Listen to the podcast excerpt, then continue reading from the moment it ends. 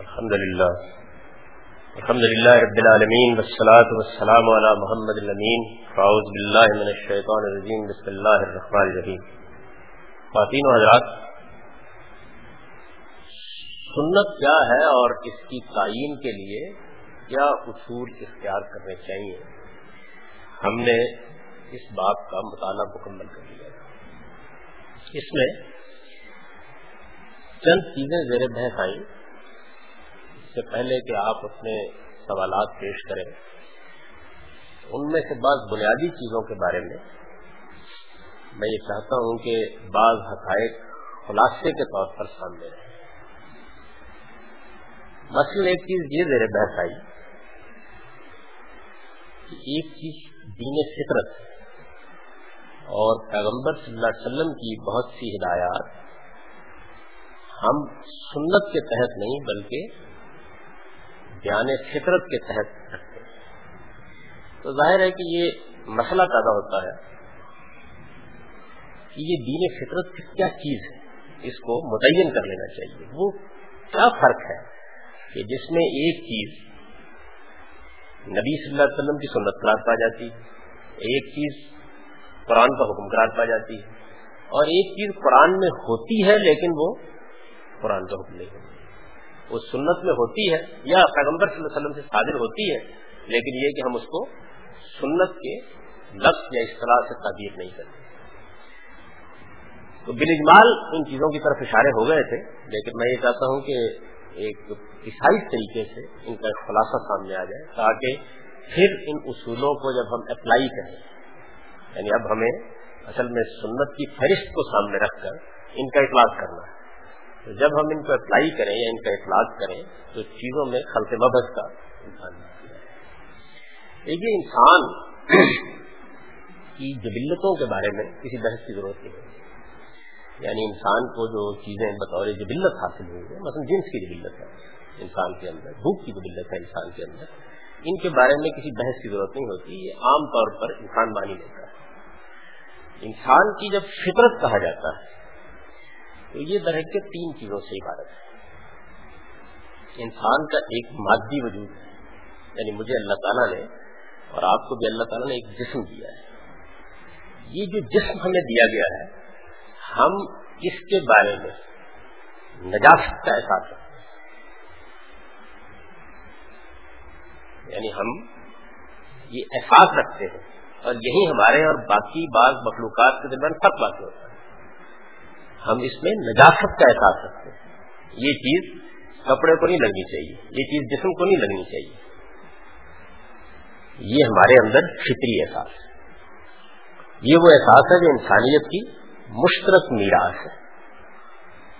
یعنی اس کو آپ الٹ دیجیے تو گویا یوں سمجھیے کہ ہم اپنی، اپنے مادی وجود کی پاکیزگی چاہتے ہیں۔ کم و بیش میرے بحث نہیں ہے، لیکن بنیادی احساس یہ ہمارے اندر موجود ہے۔ ہم یہ چاہتے ہیں کہ ہمارا یہ مادی وجود صاف ستھرا ہو۔ اب پاکیزگی کا احساس ہی اصل میں جو یہ تاثر ہمارے اندر پیدا کرتا ہے، یہ شور ہمارے اندر پیدا کرتا ہے۔ ہمارے اس وجود کا دوسرا پہلو یہ ہے کہ ہم اندر بھی ایک پوری کی پوری دنیا رکھتے ہیں۔ ہمارا دل دھڑکا ہے، ہمارا دماغ ہے، ہمارا میدا ہے۔ اب یہ سب کچھ اگر قدرت کے عمومی قانون کے تحت کام کرتا رہے اور ہمیں اس میں کسی مداخلت کا کوئی احساس نہ ہو تو الگ بات ہے۔ لیکن اس مشینری کو چالو رکھنے کے لیے روب عمل رکھنے کے لیے ہمیں کچھ کھانا پڑتا ہے، کچھ پینا پڑتا ہے۔ اور دلچسپ بات یہ ہے کہ یہاں بھی ہم یہی احساس رکھتے ہیں۔ یعنی ہمارے ہاں کچھ چیزیں طیب لام ہوتی ہیں۔ اس کو مذہب کے حوالے سے الگ کر دیجیے کچھ نہیں ہوتی یعنی ہم ان چیزوں کو کھانے کے لیے، لیکن آپ راحت محسوس کرتے ہیں۔ آپ نجاست محسوس کرتے ہیں۔ آپ کے اندر کسی چیز کے برے ہونے کا احساس ہوتا ہے۔ خواہ وہ ذائقے کے لحاظ سے ہو، خواہ وہ کسی چیز کے اثرات کے لحاظ سے ہو، خواہ وہ کسی چیز کی حیات اور صورت کے لحاظ سے ہو، یہ چیز بھی ہمیں جانوروں سے بالکل الگ ایک احساس دیتی ہے۔ ہمارے اندر اس کا شعور ہوتا ہے۔ اچھا اس کے بعد جو تیسری چیز ہے، وہ ہمارا اخلاقی وجود ہے۔ یعنی وہاں بھی یہی صورتحال ہے کہ ہم بعض چیزوں کے غلط اور صحیح ہونے کا احساس کرتے ہیں۔ تو انسانی فطرت اصل میں انہیں تینوں چیزوں سے عبادت ہے۔ یعنی اپنے مادی وجود کے بارے میں یہ شعور ہم کو دیا گیا ہے کہ اس میں ایک چیز پاکیزگی ہوتی ہے اور ایک چیز غلط ہوتی ہے۔ ایک چیز ہمارے لیے اچھی ہوتی ہے اور ایک چیز بری ہوتی ہے۔ ایک چیز ہمارے لیے نفاست ہوتی ہے، لطافت ہوتی ہے اور ایک کثافت ہوتی ہے۔ یعنی یہ احساس ہم کو اپنے مادی وجود کے بارے میں بھی فطری طور پر ودیت کر دیا گیا ہے۔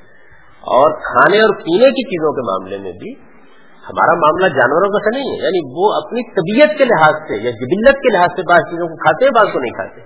ہمارے ہاں یہ باقاعدہ ایک احساس و شعور ہے۔ جس احساس و شعور کے ساتھ ہم فیصلہ کرتے ہیں اس بات تو یہ دوسری چیز جو ہے ہمارے اندر موجود ہے اور اخلاقی احساس، تیسری چیز موجود ہے۔ اب جب ہم دین کا مطالعہ کرتے ہیں، تو یہ معلوم ہوتا ہے کہ دین کیا ہے۔ دین اصل میں ہمارے ان تینوں پہلوؤں میں پاکیزگی کو قائم رکھنے کا نام یعنی دین کچھ نہیں، صرف یہ۔ اگر کوئی آدمی یہ جاننا چاہے کہ دین کیا ہے، تو دین کیا ہے؟ یعنی اب اس وجود کا، اس وجود کے یہ تینوں پہلو۔ میرا مادی وجود، میں کوئی چیز اپنے جسم میں بطور خوراک لے رہا ہوں، میرا یہ عمل اور میرا اخلاقی وجود۔ اس کو پاکیزہ ہونا چاہیے۔ یعنی یہی چیز ہے جس کو پرانے مجید کبھی یوتاح رکم تفیرا یا کبھی اس طرح کہ انم یرید اللہ بان کو میں رج بیان کرتا ہے۔ یہ رچ یہ غلازت، یہ گندگی، یہ آلودگی، یہ آلائش، خواہ وہ میرے جسم سے متعلق ہے، خواہ وہ میرے کھانے پینے سے متعلق ہے، اور خواہ وہ میرے اخلاقی وجود سے متعلق ہے۔ اس کو اللہ تعالیٰ کہتے ہیں کہ لاحق نہیں ہونا چاہیے، اور وہ یہ کہتے ہیں کہ یہی امتحان ہے جس میں تمہیں ڈالا گیا ہے۔ یعنی اس میں بعض چیزیں ایسی ہیں کہ جن کے معاملے میں ہم فیصلہ کرنے میں غلطی کرتے ہیں، وہ اللہ تعالیٰ رہنمائی کر دیتے ہیں، لیکن ان کی ساری رہنمائی کا دائرہ حقیقت میں یہی ہے۔ اگر آپ پورے دین کا جائزہ لیں، تو معلوم ہوگا کہ یہی دائرہ ہے۔ چنانچہ جب ہم نے یہ کہا کہ ایک چیز دین فطرت ہے، تو یہاں دین کا لفظ اصطلاحی مفہوم میں استعمال نہیں ہوا۔ آپ چاہیں تو یہاں دین کے لفظ سے انتباہ پیدا ہونے کی وجہ سے لفظ استعمال نہ کریں، آپ نے ایک چیز فطری ہدایت۔ کہہ یعنی دین کا لفظ اصطلاحی مفہوم میں تو اس ہدایت کے لیے استعمال ہوتا ہے جو ہمیں پیغمبروں کی وساطت سے ملی ہے۔ اگر اس سے التباس پیدا ہو رہا جب ہم نے دین فطرت کہا تو اصل میں اصطلاحی معنی میں دین نہیں بولا، بلکہ اس اشتراک کے لیے بولا کہ جو اس دین میں جو ہمیں اصطلاحی طور پر ملا ہے اور اس دین میں جو خدا نے دیا ہے، پیدا ہو جاتا ہے، اس کے نتیجے میں۔ اچھا اب اگر یہ بات واضح ہو گئی ہے کہ ہمارے پاس ایک فطری ہدایت ہے، تینوں چیزوں کے بارے میں۔ فطری ہدایت موجود ہے۔ وہی فطری ہدایت ہے جس کو قرآن مجید معروف اور منتخب کتابی ہے یعنی وہی فطری ہدایت۔ وہی فطری ہدایت ہے جس کو قرآن مجید رچ غلازت اور تفہیر اور اس طرح کے اسالیب میں ادا کرتا ہے۔ یہ فطری ہدایت۔ اگر جتنی فطرت میں موجود ہے اور جیسے موجود ہے، ویسی کی ویسی میرے اور آپ کے ہاں موجود ہو۔ اس کو قرآن بیان کر دے، اس کو پیغمبر بیان کر دے۔ یعنی اس کے اندر کوئی اضافہ کیے بغیر۔ میں اضافوں کی آگے دکھا لوں گا کیا چیز ہوتی ہے اضافہ۔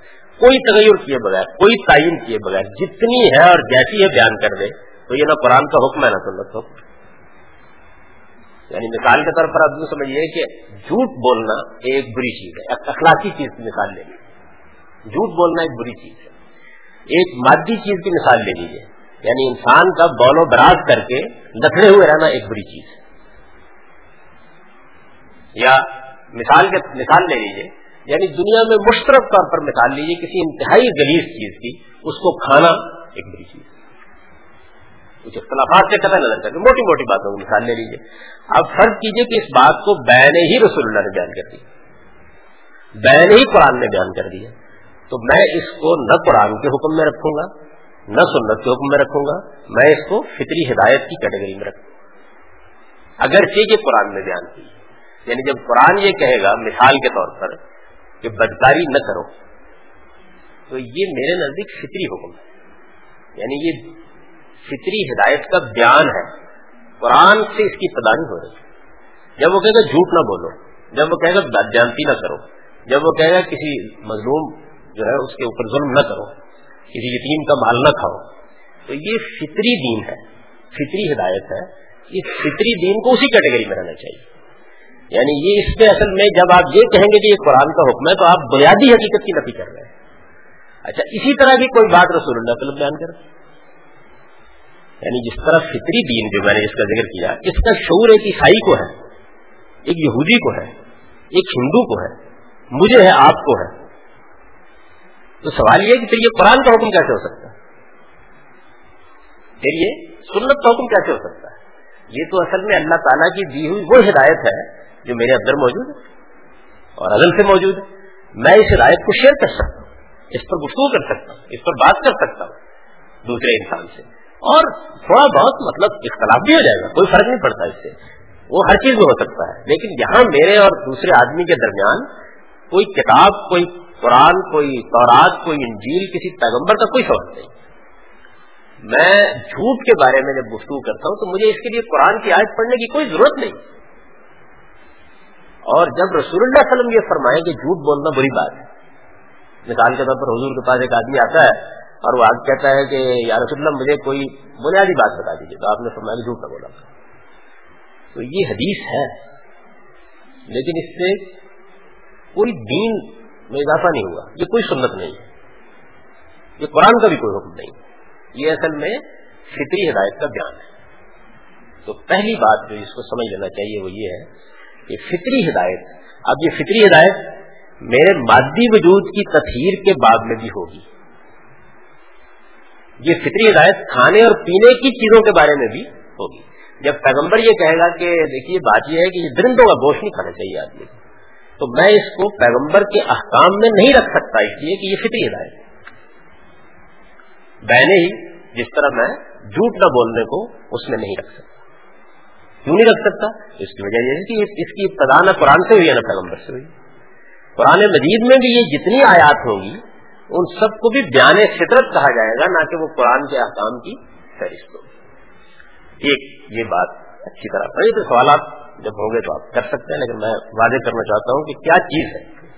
چنانچہ وہ جو ایک پورا کا پورا اصول میں نے بیان کیا ہے کہ رسول اللہ علیہ وسلم بھی کیونکہ انسانیت ہی کے گنہ سرسبد ہے تو وہ فطری چیزوں کو بیان کریں گے نا۔ یعنی یہ کہیں گے کبھی آدمی کو کہ بد جانتی نہ کرو، جھوٹ نہ بولو، اچھے اخلاق سے کام لو۔ یہ ساری چیزیں جب آپ کہہ رہے ہوتے ہیں، تو اصل میں آپ دنیا کو کوئی نئی اطلاع نہیں دے رہے ہوتے۔ بلکہ انسان کی فطری ہدایت کی یاد دہانی کر رہے تو جب یہ فطری ہدایت کی یاد دہانی وہ کر رہے ہوتے ہیں، اس میں کوئی اضافہ، کوئی کمی نہیں کرتے۔ کوئی تحریر کوئی تعین نہیں کرتے۔ تو یہ کچھ نہیں۔ ہے اچھا اب اسی میں ایک چھوٹی سی مثال لے لیجیے بدکاری کرنا ایک بری چیز ہے۔ یہ تو فطری ہدایت ہے۔ بیان ہو گئی۔ اس کے ارتکاب پر آدمی کو سو کوڑے کی سزا دی جائے گی۔ یہ فطری ہدایت نہیں ہے۔ یعنی یہ چیز فطری ہدایت سے متعلق نہیں ہے۔ اب جیسے ہی بدکاری کے بارے میں یہ قانون بیان کیا جائے گا تو اب یہ دیکھا جائے گا کہ یہ سنت ہے یا قرآن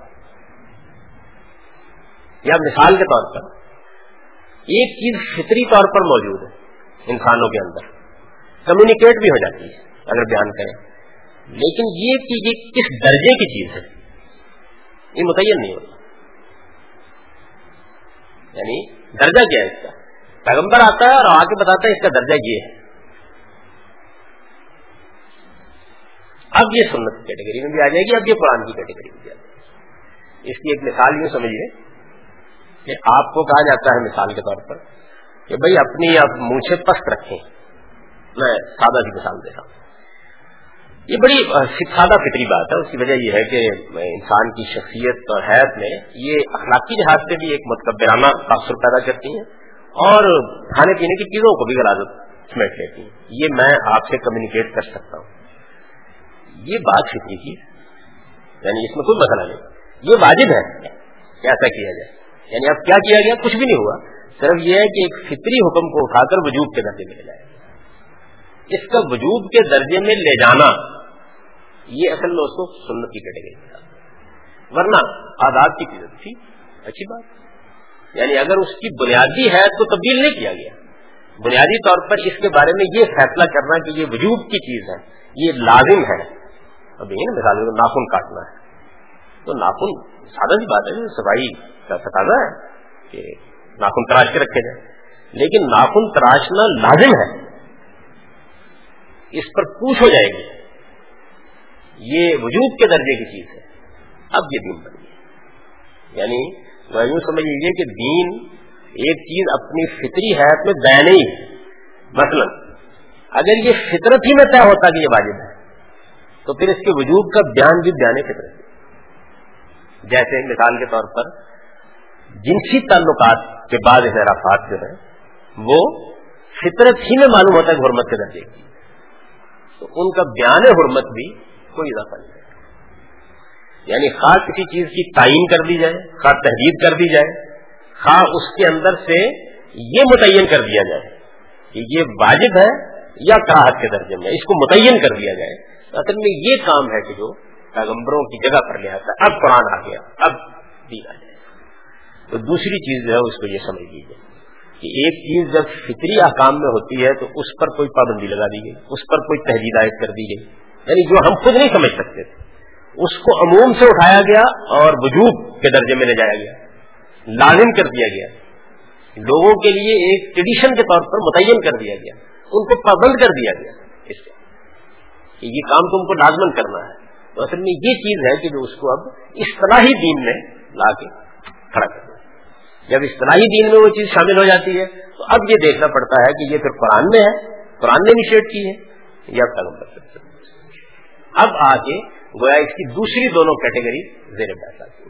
جب تک چیز اس سے نیچے رہے گی یعنی آپ اس کو اٹھائیں قرآن مجید سے اور باہر نکال لیں۔ آپ اس کو اٹھائیں رسول اللہ وسلم کے ارشادات سے باہر نکال لیں۔ اور جب اس کا آپس میں تبادلہ خیال ہو تو یہ معلوم ہو کہ یہ بات اگر رسول اللہ وسلم نہ بتاتے، قرآن نہ بتاتا، تو ویسے ہی انسانوں کے درمیان مانی ہوئی بات۔ تو اب اس کے بیان کو میں بیان فطرت کہوں گا۔ خواب و قرآن میں ہو خواب و رسول اس کو اس جگہ سے اٹھائیے اور اٹھا کر اس کے اندر کوئی تحریر، کوئی تعین پیدا کر دیجیے اسے۔ یا اس کے اوپر کوئی قید لگا دیجیے یا اس کے ساتھ کچھ لوازم کا اضافہ کر دیجیے اب یہ کیونکہ میں اس فکری طریقے سے نہیں کر سکتا، تو یہ پیغمبر نے کر دیا۔ یہ سمجھ لینا چاہیے اس کو۔ اس اس کے نتیجے میں چیزیں کیٹیگرائز ہوتی ہیں اب جو غلطی ہمارے ہاں بنیادی طور پر ہوئی ہے، وہ یہ ہے کہ یہ، اس کو کیا کہیں گے آپ؟ یہ چھان پھٹک ہے نا۔ یعنی کہنے کو ایک آدمی کہے گا کہ بھائی ٹھیک ہے، جھوٹ بولنا بری بات ہے۔ لوگ بھی کہتے ہیں قرآن میں بھی لکھا ہوا ہے، حضور نے بھی بیان کر دیا ہے۔ تو اگر ہم یہ کہیں کہ جھوٹ بولنا دین کا حکم ہے، تو وہ کیا اعتراض ہے؟ لیکن اس سے مسائل پیدا ہوتے ہیں۔ اس کیٹیگرائزیشن کو ٹھیک کر دینا اس کو درست کر دینا۔ جب تک یہ درست نہیں ہوتی، اصل میں دین کا صحیح فہم نہیں آتا کہاں سے دین شروع ہوتا ہے اور کہاں؟ تو ایک ہے دین فطرت۔ یہاں دین کا لفظ فطری ہدایت کے معنی میں بولا جا رہا ہے۔ یعنی یہاں دین کا لفظ جو ہے، وہ ایسے ہی ہے جیسے قرآن نے بول دیا نا، کہ ماں کانا علیہ یوسف یا بگاؤ کی دین ملک بول دیا قرآن مجید اور ایک ہے دین بطور اصطلاح۔ بطور اصطلاح وہ کیا ہے؟ پیغمبروں کی دی ہوئی ہدایت۔ وہ یا قرآن میں ہوگی یا سنت میں ہوگی۔ تو جب وہ پیغمبروں کی دی ہوئی ہدایت جو ہے، اس کے دائرے میں ہم پہنچیں گے، تو اس کے لیے ضروری ہے کہ پہلے یہ بتا دیا جائے کہ یہ فطری ہدایت سے آگے بات بڑھ گئی ہے پہلے سے۔ تب وہ قرآن کا حکم بنے گی، تب وہ پیغمبر کا حکم بنے گی یا پیغمبروں کا حکم بنے گی، جس کو ہم سنت سے تعبیر کرتے ہیں۔ ایک یہ چیز۔ یعنی فطرت کیا ہے؟ فطری دین کیا چیز ہے؟ اور فطری دین کب قرآن کا حکم یا سنت کا حکم بنتا ہے۔ اس کو میں نے کوشش کی ہے کہ واضح کروں۔ ایک اگلا مسئلہ جو اس میں پیدا ہوتا ہے، وہ مسئلہ وہاں پیدا ہوتا ہے جہاں میں نے اس کو بیان کیا۔ مسئلہ میں نے یہ اصطلاح استعمال کی کہ یہ اس میں حسنا ہے۔ یہ تفہیم اور تبین ہے۔ یہ وہ چیز ہے کہ جس کو بھی الگ الگ نہیں کیا گیا۔ یعنی لوگوں نے اس کو بھی سنت کے جامع عنوان میں بیان کر دیا اس میں حضلہ کے جامع عنوان میں بیان کر دیا میں اس میں فرق کرتا ہوں۔ اور یہ فرق بھی ضروری ہے چیزوں کو کیٹیگرائز کرنے کے لیے۔ یعنی جب رسالت میں آپ صلی اللہ علیہ وسلم دین دیتے ہیں، اب یہ تو واضح ہوگا نا کہ اصطلاحی دین سے مراد کیا ہے۔ یعنی فطرت کے احکام میں کوئی تحریر ہوگی، کوئی تعین ہوگی، کوئی اس کی صورت متعین کی جائے گی، کوئی اس کے اندر چیز پیدا کی جائے گی۔ یعنی حتیٰ کہ اتنی سی چیز بھی اگر پیدا کر دی جائے گی کہ عموم کو اٹھا کر وجود میں لے آیا جائے گا، تو وہ دین بن جائے گا۔ تو جب وہ اصطلاحی دین جو ہے، وہ رسول اللہ دیتے ہیں اصطلاحی دین دیتے ہیں۔ اگر وہ قرآن کی صورت میں دیتے ہیں تو میں قرآن کا حکم کہتا ہوں۔ اگر وہ قرآن کی صورت میں نہیں دیتے، وہ آپ سے انیشیٹ ہو رہا ہے۔ یا آپ سے پہلے پیغمبروں کے ذریعے سے انیشیٹ ہو رہا ہے آپ اس کی تصدیق کر رہے ہیں۔ تو میں اس کو سنت کہتا ہوں۔ اور جب قرآن میں بیان کردہ دین پر، اپنے ہی سنت میں بیان کردہ دین پر اور فطرت کی ہدایت پر آپ عمل کرتے ہیں، تو میں اسے اس وقت کہتا ہوں۔ اس لیے بھی یہ کام ہونا ہے۔ یعنی حضور صلی اللہ علیہ وسلم کو قرآن بھی دینا ہے اور قرآن دینے کے بعد قرآن پر عمل بھی تو کرنا ہے۔ تو اس عمل کا جب آپ ایک اچھا نمونہ پیش کر دیتے ہیں، تو میں اس کو اس تعبیر سے ادا کر دیتا ہوں۔ یعنی اب میرے یہاں کوئی چیز اس کا حسنا نہیں ہوگی جو نیا دین ہے۔ وہ تو سنت کی کیٹیگری میں چلا جائے گا۔ یا قرآن کی کیٹیگری میں چلا جائے گا۔ جب اسی پر عمل ہوگا اور عمل میں کوئی نمونے یا کمال کا پہلو پیدا کر دیا جائے گا، تو میں کہوں گا یہ بہترین نمونہ ہمارے سامنے ہے۔ یعنی بہترین نمونہ کی کیٹیگری جو ہے، اب یہ دیکھیے، بہترین نمونہ میں کوئی نئی چیز نہیں ہوگی۔ یا وہ فطری ہدایت پر حضور کمال کے ساتھ عمل پیرا کر ہو رہے ہوں گے، یا قرآن کے حکم پر رسالت محاذ وسلم بہت اتمام و اکمال کے ساتھ عمل پیرا ہو رہے ہوں گے۔ اور یا اپنی ہی قائم کردہ سنت پر بہت اتمام و اکمال کے ساتھ عمل پیرا ہو رہے ہیں اچھا اس کے بعد رسالت محاذ صلی اللہ علیہ وسلم یہ بھی تو کریں گے نا کہ جو قرآن انہوں نے دیا ہے، اس کے بارے میں کسی چیز کی وضاحت کر دیں۔ یہ وضاحت بطور خود بھی فرما سکتے ہیں اور یہ وضاحت کسی کے کہنے بھی فرما سکتے ہیں۔ تو آپ دیکھیے کہ اس وضاحت میں جو کچھ کہا گیا ہے، اگر تو وہ قرآن مجید سے ظاہر کوئی بات ہے پھر تو دیکھیں نا وہ کیا چیز ہے۔ پھر اس کو کیٹیگرائز کریں گے کہاں کی بات ہے۔ یعنی وہ اگر کوئی زائد بات ہے، تو پھر یا تو وہ فطری ہدایت سے متعلق ہوگی، یا وہ آپ کی سنت ہوگی۔ اگر ایسا نہیں ہے، تو پھر آپ کیا کر رہے ہیں؟ یعنی پھر آپ صرف یہ کر رہے ہیں کہ بات سمجھا رہے ہیں۔ تو بات سمجھانے کو سنت کیسے کہہ دیا جائے؟ یعنی اس لیے اس کے لیے میں تفہیم اور تبین کی اصطلاح استعمال کرتا ہوں۔ اسی ساری بحث میں اس سوال کا جواب بھی مل جانا چاہیے کہ جب میں نے پہلا اصول یہ بیان کیا اور اس میں یہ الفاظ لکھے کہ سنت صرف وہی چیز ہو سکتی ہے جو اپنی نوعیت کے لحاظ سے دین ہو، یا نبی صلی اللہ علیہ وسلم نے اسے دین قرار دیا۔ تو اس کا مطلب کیا ہے؟ یعنی دین کیا چیز ہوگی؟ دین یا تو میرے مادی وجود کی تفہیر سے متعلق کوئی بات دین ہو سکتی ہے، یا میرے کھانے پینے چیزوں چیزوں کی تفہیر سے متعلق کوئی چیز دین ہو سکتی ہے، یا میرے اخلاقی وجود کی تفہیر سے متعلق کوئی چیز دین ہو سکتی ہے۔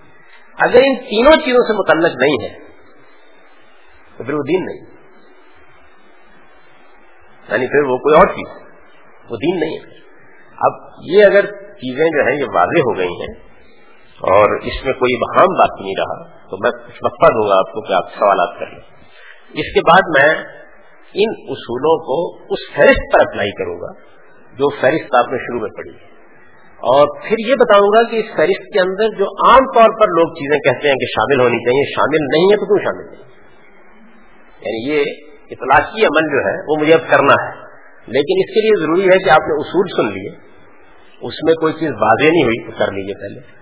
اور اب میں نے اس کے بارے میں جو چند بنیادی چیزوں کی توضیع کی ہے وہ، کیونکہ اس میں یہ چیزیں استعمال ہوئی ہیں، ایک جگہ یہ ہو گیا معاملہ کہ جو چیز دین ہے وہ سنت ہے بتانا چاہیے نا دین کیا ہے۔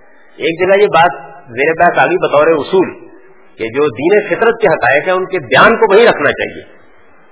ان کو سنت میں نہیں لانا چاہیے۔ کیونکہ باقی چیزیں جو وہ آسان ہیں بہت یعنی حضور نے ایک عمل جو ہے وہ بطور تتو کیا ہے۔ تو وہ آپ بھی سمجھ لیں گے کہ بھائی یہ تو کوئی طریقہ نہیں ہے نا کہ آپ روز نفل پڑے اور روز ایک نئی سنت اس کو قرار دے دیا جائے۔ وہ گئی ایک بار۔ وہ باتیں سمجھنے میں لیکن بنیادی مسائل یہ۔ تھے تو ان کی طرف میں نے اسی لیے ذرا تفصیلی اشارہ کر دیا۔ اب آپ ان کو سمجھنے کے معاملے میں اگر کوئی اہم سوالات ہیں، تو وہ لے آئیے سامنے۔ ان کا جائزہ لینے کے بعد پھر اپلیکیشن اور اس میں ظاہر بات بالکل واضح ہو جائے گی۔ کیونکہ انسان عملی طور پر جب اطلاق کرتا ہے تو پھر سمجھ لیتا ہے کہ کیا ہو گیا۔ ہے اس میں میں دونوں چیزیں زیر بحث لاؤں گا۔ جو شامل کیا گیا ہے، کیوں کیا گیا ہے؟ اور جو نہیں شامل کیا گیا، وہ کیوں نہیں کیا؟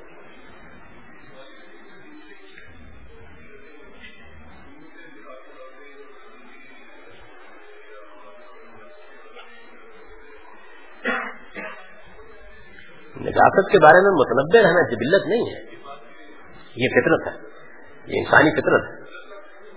ہاں جبلت تو زیر بحث ہی نہیں، جبلت میں تو ہم اور جانور بالکل یکساں ہم اور جانور جبلت میں یکساں بالکل کوئی فرق نہیں ہمارے درمیان۔ فطرت کہاں سے شروع ہوتی ہے؟ میں نے کیا، تین چیزوں سے شروع ہوتی ہے۔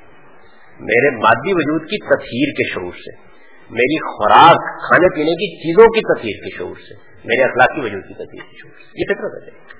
کسی کو انسان کہتا اور جب کوئی اس کے بارے میں بات ہوگی تو وہ دین ہے۔ یعنی فطری دین۔ ہے اور جب اس کی تحریر و تعین کی جائے گی تو وہ اسرائیل دین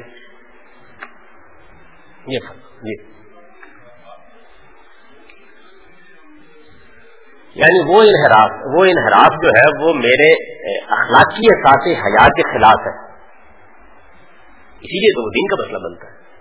یعنی اخلاقی وجود جو میرا ہے، ایک ہے میرا مادی وجود، ایک ہے میرا کھانا پینا، اور ایک ہے میرا اخلاقی وجود۔ اخلاقی وجود میں کیا ہے؟ جھوٹ اور سچ کا شعور۔ دیانت اور بدیانتی کا شعور، حیا اور بے حیائی کا شعور۔ یہ میرے اخلاقی وجود کے حصے ہیں نا، ساری کی ساری چیزیں۔ میری جبلت نہیں ہے، میرے اخلاقی شعور کا حصہ ہے یہ چیز۔ یہ اخلاقی شعور جو ہے، جب مجرد ہوتا ہے، مثلا یہ کہا جائے کہ حیا اچھی چیز ہے، تو پھر کچھ نہیں ہوا۔ یہ فطری ہدایت کا بیان ہے۔ فطری ہدایت کا بیان لیکن جیسے ہی اس حیا کے بارے میں کوئی قاعدہ بنایا جائے گا، مثلا اسی حیا کو قاعدہ بنا کے قرآن مجید میں خواتین اور مردوں کے لیے ایک آداب پورے کے پورے بیان کر دیے کہ ان کا لحاظ رکھا جائے گا۔ اب یہ اصطلاحی دین بن گیا۔ لیکن اگر مثلا یہ آداب فطری ہوتے، لوگوں کے اندر عام رائج ہوتے اور قرآن مجید یا سنت صرف یہ آگے کرتے کہ یہ واجب ہو گئے تو پھر بھی یہ اصطلاح دین بن اس لیے کہ لوگوں کو ان کے وجود کا پتہ نہیں چل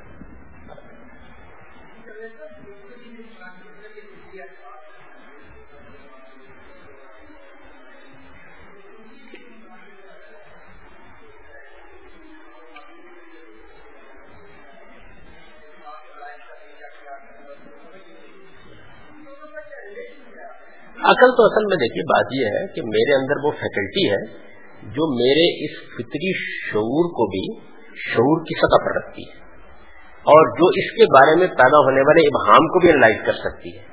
اور اگر انسان سے اس بنیاد پر گفتگو کی جائے تو وہ گفتگو کو سمجھ بھی سکتی ہے اور اس پر استعمال بھی کر سکتی ہے۔ وہ ایک بالکل الگ فیکلٹی ہے۔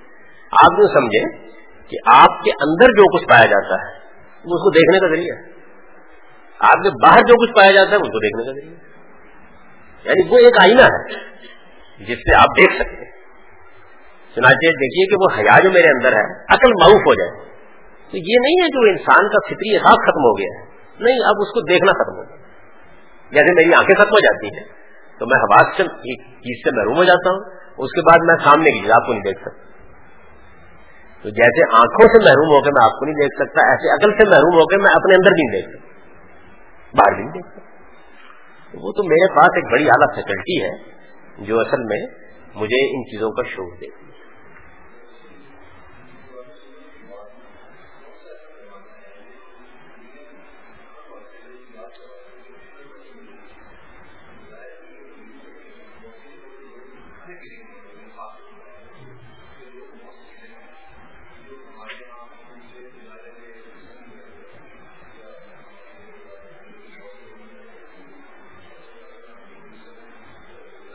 میں کوئی خاص بحث کی بھی ضرورت نہیں ہے۔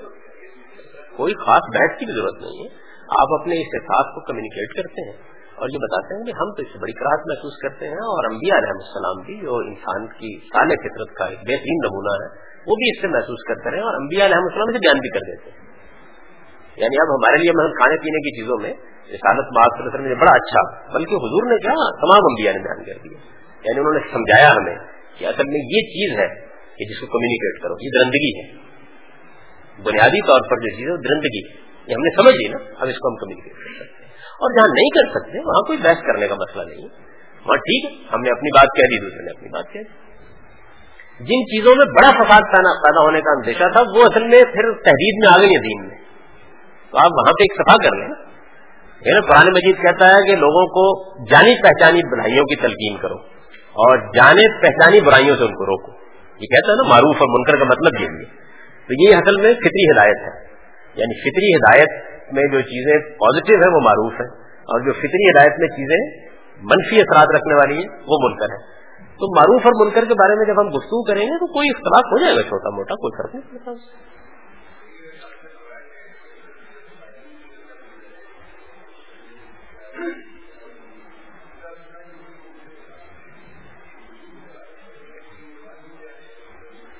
یعنی کہہ دیا گیا کہ یہ لازم ہے دینی لحاظ سے۔ یعنی اس کے اوپر اب معافذہ ہوگا۔ اس کی خلاف ورزی جو ہے، یہ ممنوع قرار دے دی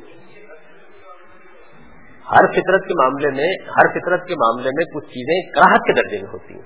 وجود یعنی کراہت کی اگلی کیٹیگری ہے مثلا میں یہ نہیں تعین کر سکتا تھا کہ یہ چیز ناپسندیدہ ہے یا یہ حرام ہے۔ میں یہ متعین کرنے میں دقت محسوس کر رہا تھا کہ یہ چیز پسندیدہ ہے یا فرض و واجب ہے۔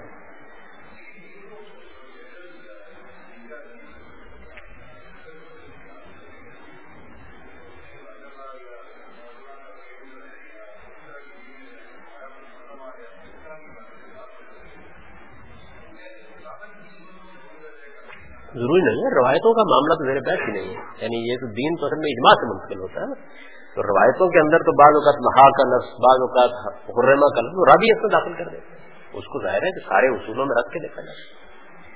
روایت کا معاملہ بالکل الگ ہے۔ لیکن قرآن میں بتا دے گا۔ قرآن میں تو الفاظ دوسرا نہیں استعمال کر سکتا۔ قرآن مجید یہ بات بتا دے گا۔ دے دے، بالکل دے دے۔ اب یہ مثال کے طور پر اب دیکھیے، قرآن مجید نے مردوں عورتوں کے لیے ملنے جلنے کے آداب بیان کیے تو شروع سے ایسے لگتا ہے کہ جیسے یہ جو آداب ہے، یہ وجود کے درجے کے نہیں۔ لیکن جس وقت اس کے استثناء بیان کرنے لگے، تو اس میں بال استعمال کرنے شروع کرتے، اس میں کوئی حرج نہیں، اس میں کوئی گناہ نہیں۔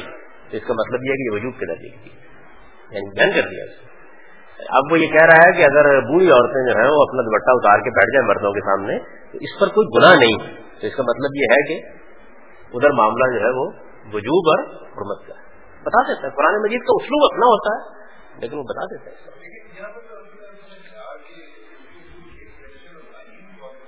اچھا، تعین بھی کر دیا اور یہ بھی بتا دیا کہ اس کا درجہ کیا ہے۔ دونوں باتیں بتا دی۔ نہیں نہیں حیا کا درجہ تو بتایا گیا نا۔ میں کہتا ہوں کہ یہ اپنے احکام کے بارے میں یہ بتا دیتا ہے۔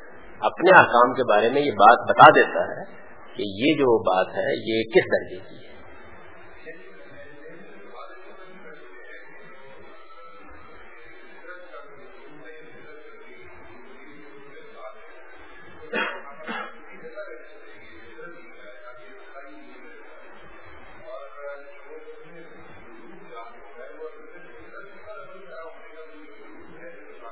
اگر وہ وجود فطرت کے اندر واضح ہے، تو پھر بیان فطرت؟ فطرت؟ یعنی وہ صرف اس وقت اصطلاحی دین بنے گا جبکہ اس کا وجود فطرت خود نہیں طے کر سکتی۔ فطرت متردد تھی اس معاملے میں کہ کس چیز کو پسندیدہ کی کیٹیگری میں رکھا جائے یا واجب کی۔ اس کو کراہت کی کیٹیگری میں رکھا جائے یا حرمت کی۔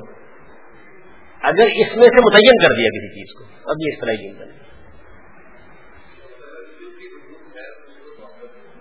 جی بالکل ہوگا۔ دیکھیے نا، اس کی بڑی سادہ مثال ہے۔ جیسے میں نے جنسی معاملات میں مثال دی، قرآن مجید نے کسی جگہ پہ مردوں کے جنسی تعلقات کے بارے میں کوئی حرمت کی آیت نہیں ہے۔ لیکن وہ اس فطری چیز کو وجوب کے درجے میں اور حرمت کے درجے میں بیان کرتا ہے۔ یعنی معلوم یہ ہوتا ہے کہ اس کے نزدیک اس کا درجہ یہی ہے اور یہ وہ چیز ہے جس میں وہ کوئی تبدیلی نہیں کر رہا، یہ انسانی فطرت ویسے ہی جاتی تو اس لیے میں اس کو فطری دین میں رکھوں۔ اور قرآن مجید نے اس کو جب بیان کیا تو آپ دیکھیں خود فطری دین کے طور پر بیان کر دیا یعنی جب خواتین کے معاملے میں یہ ذکر ہوا تو کہتا ہے تو ہمارا حکم اللہ۔ جہاں سے اللہ نے تم کو حکم دیا حالانکہ حکم کہیں بیان نہیں ہوا۔ تو بتا دیا کہ یہ اصل میں وہ حکم ہے جو میں تمہاری فطرت کے اندر دے چکا ہوں۔ وہاں سے۔ جی۔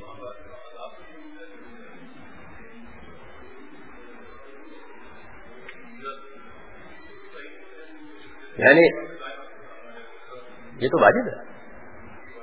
تو اس پر تو نبی صلی اللہ علیہ وسلم نے وہی سنا دی۔ وہ جب ہم عملی مثال لیں گے بہت سی چیزیں میرے پاس آ جائیں گی۔ اس وقت تو میں نے آپ کو جو چیز بتائی ہوئی ہے کہ جس جب ہم یہ کہتے ہیں کہ صرف دین ہے جو سنت ہوگا، اس کا مطلب کیا ہے؟ اور جب ہم یہ کہتے ہیں کہ یہ فطری ہدایت ہے یا فطری دین ہے، اس کے کیا مانی اور جب ہم یہ کہتے ہیں کہ یہ سنت نہیں، اس میں حسنا ہے اس کا مطلب کیا ہے؟ یعنی ان کیٹیگریز کو پہلے الگ الگ سمجھ لیں جب آپ ان کو سمجھ لیں گے تو پھر اصل میں پورا دین سمجھنا آسان ہو جائے گا۔ وہ جیسے مثال کے طور پر میں نے یہ کہا نا کہ بھائی یہ تو کچلی والے درندوں کو کھانا نبی صلی اللہ علیہ وسلم نے بیان کیا یہ بیان فطرت ہے۔ تو لوگوں کا تھا کہ میں آخر میں سنت سے کوئی چیز نکال رہا ہوں۔ نہیں، میں قرآن سے بھی جھوٹ بولنے کی مانیت نکال رہا ہوں۔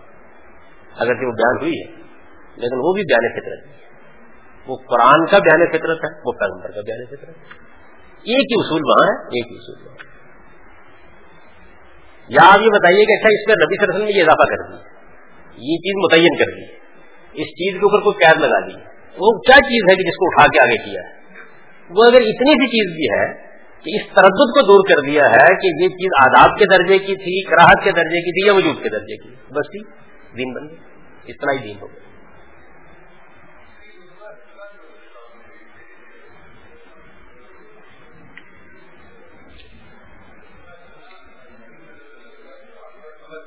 اگر وہ کسی کمال کے درجے میں کیا جائے ہاں ہاں، یہ ضروری ہے۔ اگر مجرد عمل کیا جائے تو تعمیل حکم ہو گئی یعنی آپ اس کو بہترین نمونہ کہہ سکیں نا کہ یہ دیکھیے، یہ جو عمل ہے نا، اس کا یہ بہترین اس کی یہ اس کے جو نیچے کے درجے کی چیز تھی۔ حضور نے کیسا عمدہ نمونہ پیش کر دیا۔ جی۔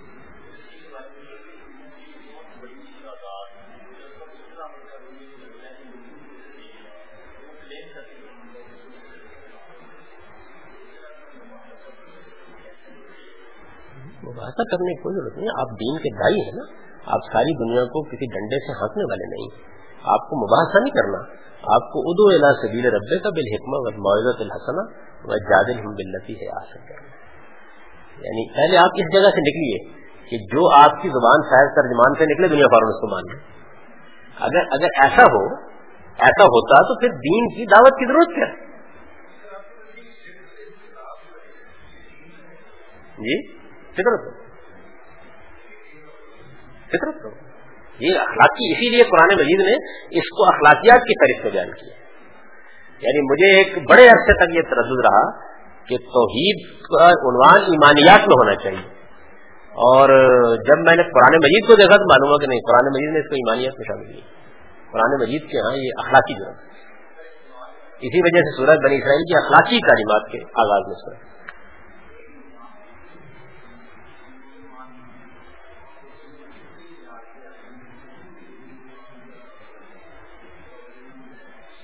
اگر اس نے کسی دوسری ہدایت کو نظر انداز نہیں کیا، جو اس تک پہنچی، تو کیوں نہیں جائے؟ جرم نہیں کرنا چاہیے اس اس کے سامنے ایک حق آیا اور اس نے جانتے بوجھتے اس کا انکار کر دیا۔ اب مسئلہ پیدا ہو گیا۔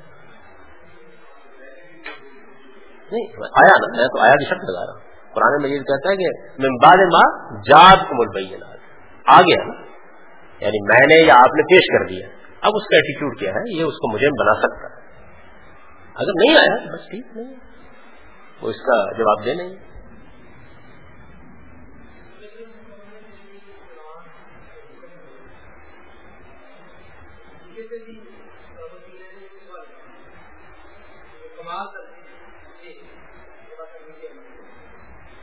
تمام سلاؤں پر عمل درامد جو کرا نہیں، نیچے کا تو سوال نہیں، بس عمل درامد کر دیا، نیچے تو حضور کر ہی نہیں سکتے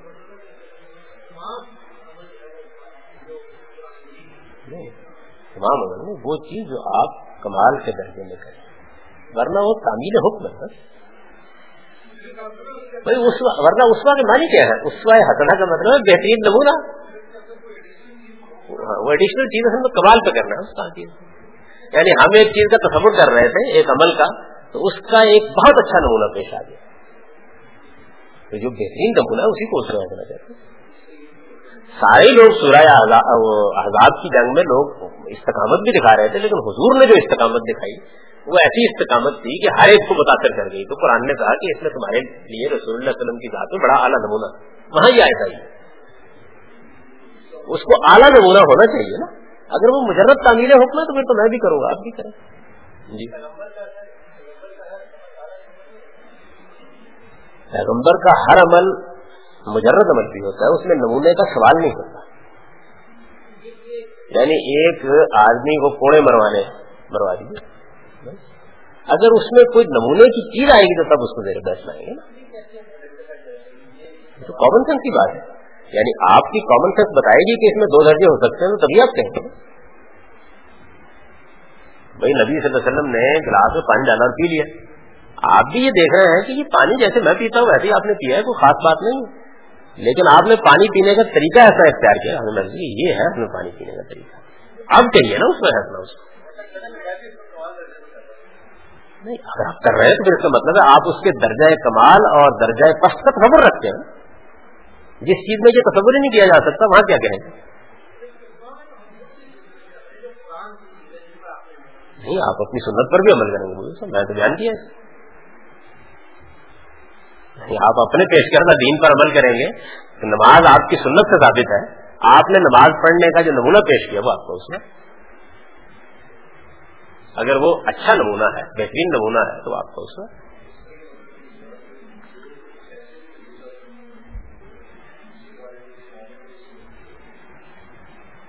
ان میں پھر بہتر ہو نہیں سکتا۔ یہ خیال کو پیدا ہوا آپ کے یعنی عمل کی دو قسمیں ہوتی اگر اس میں درجۂ کمال کوئی ہے نہیں وہ اصل میں، اس میں کوئی کمال اور پس تھا ہی نہیں۔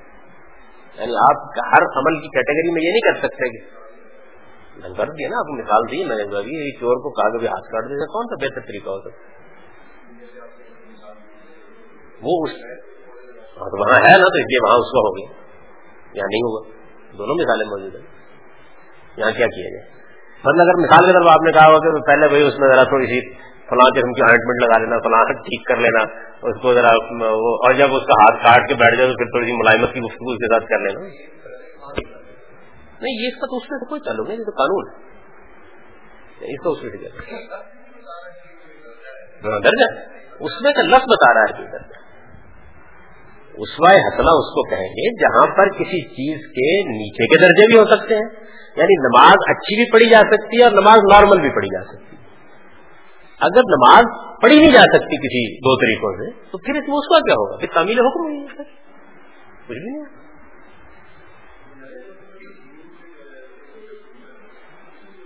اصل میں دین ہے ہی، وہی فطری ہدایتی دین ہے۔ سارا کا سارا وہی ہے۔ اس کی تعین کر دینا، اس کی تحریر کر دینا، اس میں کوئی قید عائد کر دینا، اس کو کسی ضابطے کی شکل دے دینا۔ یہ اصل میں اصطلاحی دین بناتا ہے۔ اس کو یعنی وہ اپنے دیش میں سارا کا سارا دین جو ہے وہی فطرت کا دین ہے۔ یعنی کیا چیزیں ہیں دین میں؟ یا تو آپ کے مادی وجود کی تطہیر کی چیزیں ہیں، یا آپ کے کھانے پینے کی چیزوں کی تطہیر ہے، اور یا آپ کے اخلاقی وجود کی تطہیر ہے۔ وہی دین تمام تر اب ان کو اٹھا کر ان میں کوئی قاعدہ بنا دینا، کوئی ضابطہ بنا دینا۔ جیسے میں نے مثال دی نا کہ خواتین اور مردوں کو آپس میں حیا کا تعلق رکھنا چاہیے۔ یہ فطری دین۔ اس فطری دین کو نبی قرآن نے اٹھایا اور اٹھا کے بتایا کہ اس حیا کے تقاضے یہ ہیں۔ اب یہ اصلاحی دین بن جی؟ عبادات عبادات ہی آتی یعنی ان کی احساس اخلاقی ہے ہم ہمارا ایک پروردگار ہے، ہمیں اس کی بندگی کا حق ادا کرنا چاہیے۔ لیکن جب وہ تعین میں گزر جاتی ہے تو ظاہر بات ہے کہ وہ پھر ایک اصطلاحی چیز بن جاتی ہے۔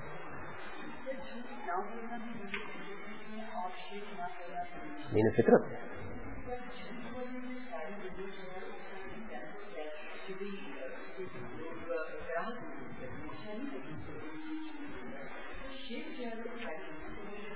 اس پر بھی بالکل کانسنسز ہے۔ کوئی اس اس کی تومت اپنے سر لینے کے لیے تیار نہیں ہے نا نہ عیسائی لینے کے لیے تیار ہے۔ لفظ بول دینا کہ تم شرک کرتے ہو، سر پھاڑ دیتے ہو۔ ہندو نہیں لینے کے لیے تیار۔ اس وقت تو صورتحال یہ ہے کہ ہندوؤں کے جتنے بڑے بڑے فلسفی ہیں وہ یعنی مسلسل اصرار کر رہے ہیں اس بات کا کہ یہ غلازت جو ہے، اس کا احتساب ہم نہیں کرتے، تم ہماری بات سمجھنے میں غلطی کر رہے ہیں۔ آدمی کہیے کہ لوگ شرک کرتے ہیں۔ ایسے ہی جیسے لوگ جھوٹ بولتے ہیں۔ یعنی یہ تو ٹھیک ہے گنا کرتے ہیں، لیکن یہ کہ شرک کا تومت مول لینے کے لیے تیار نہیں ہے یہ بحث کسی وقت کر دیتے کہ یہ جھوٹ نہیں ہے، اور یہ جھوٹ بھی کر دیتے آپ دیکھیں عملی زندگی کے تجربہ ہو جاتے ہیں کوئی چوٹ لیے گا۔ کیسے کاروبار۔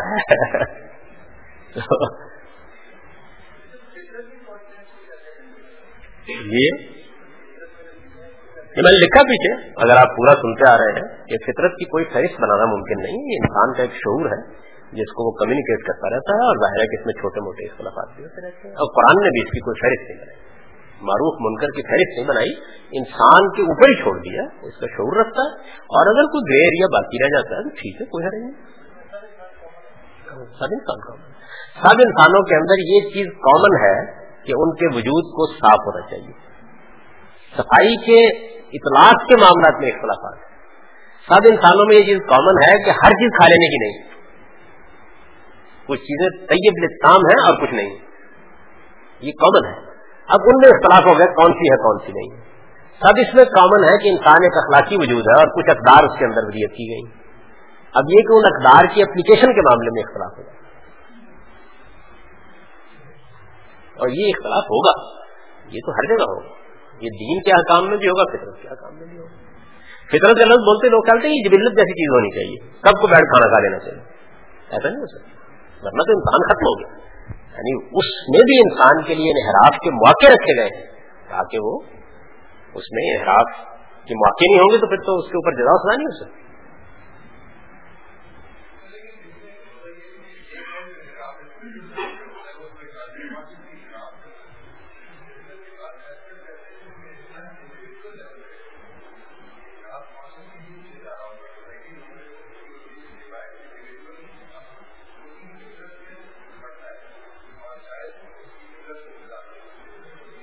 فطرت ڈفرینٹ نہیں ہوتی، اس کا شعور جو ہے وہ پست ہو چکا ہوتا ہے۔ اس کو آپ تذکیر کرتے ہیں، اسی لیے قرآن مجید اپنی دعوت کو ذکر کہتا ہے۔ یا دہانی کرتے ہیں، مسلسل یاد دہانی کرتے ہیں، تو بیداروں میں شروع ہو جاتے ہیں اور یہ ہر معاشرے میں دین کی دعوت دیکھ لیں، بیداروں میں۔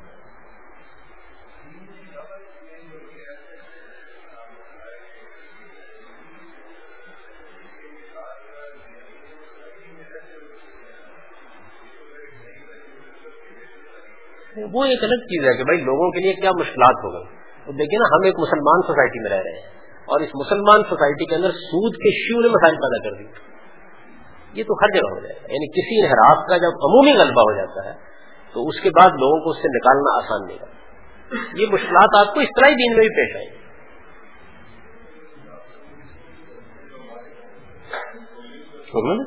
بالکل ایسے ہی۔ دونوں میں یعنی وہ سب چیزوں میں۔ ہماری مسلمان سوسائٹی میں کتنی چیزیں واضح ہیں، لیکن انحراف بہت عام ہو چکا ہے۔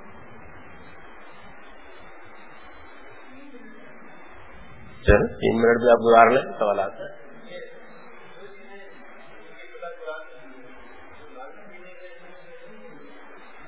جن کی اطلاع قرآن میں کی ہے، دین ابراہیم میں ہو سکتی ہیں، لیکن اس وقت دین ابراہیمی کی اس روایت میں ختم ہو چکی۔ ہے یعنی دین ابراہیمی کی روایت کو ڈھائی ہزار سال گزر چکے تھے ڈھائی ہزار سال میں اگر ایک چیز مشق ہو گئی ہے، لوگوں کی توجہات اس پر نہیں رہی، یا اس کی روایت میں ایسی صورتحال پیدا ہو گئی ہے کہ گویا نہ ہونے کی طرح ہو گئی ہے، تو پھر قرآن سے انیشیٹ ہو گئی دین ابراہیم تورات میں موجود یعنی دین ابراہیمی کی ٹریڈیشن تو وہ لیں گے جو اربوں کے پاس موجود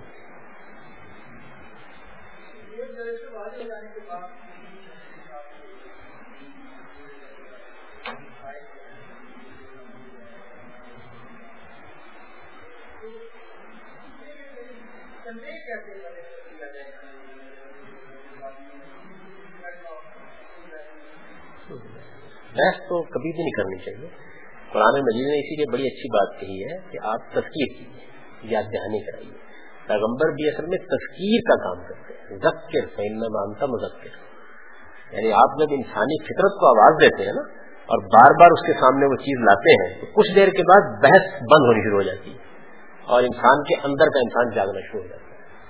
یہ ہمیں اصل میں ہمارے یہاں کیونکہ تبلیغ منوانے کا نام ہے، اس وجہ سے ہمیں یہ مشکل پیش آتی ہے۔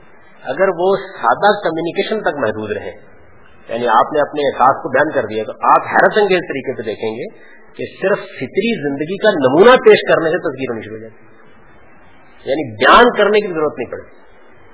آپ فطری حقائق کے مطابق آپ کاروبار کر رہے ہیں، اپنے کاروباری لوگوں میں اس کے مطابق زندگی بسر کریں۔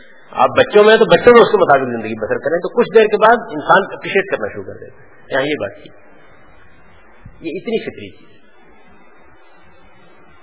اس کو بیان فطرت کو تو بیان کی بھی ضرورت نہیں ہوتی۔ بشرطے کے آدمی کے اندر یعنی کوئی مناظر مبلغ نہ چھپا ہوا ورنہ وہ وہ صورتحال کو الٹ دے گا بجائے اس کے کہ فطرت خود بہت کمیونیکیٹ ہو، اسے بحث کا موضوع بنا دے گا، مناظرے کا موضوع بنا دے گا۔ اور مناظر اور بحث کا موضوع تو اصل میں بدی ہی گائک بن جائے تو ان کو بھی کوئی نہیں بنوا سکتا۔ آپ فطری نمونہ پیش کیے تھوڑے عرصے کے بعد انسانی فطرت کا اپنا عمل شروع ہو جائے۔ چلیے جناب، اب ان شاء اللہ ساڑھے آٹھ بجے۔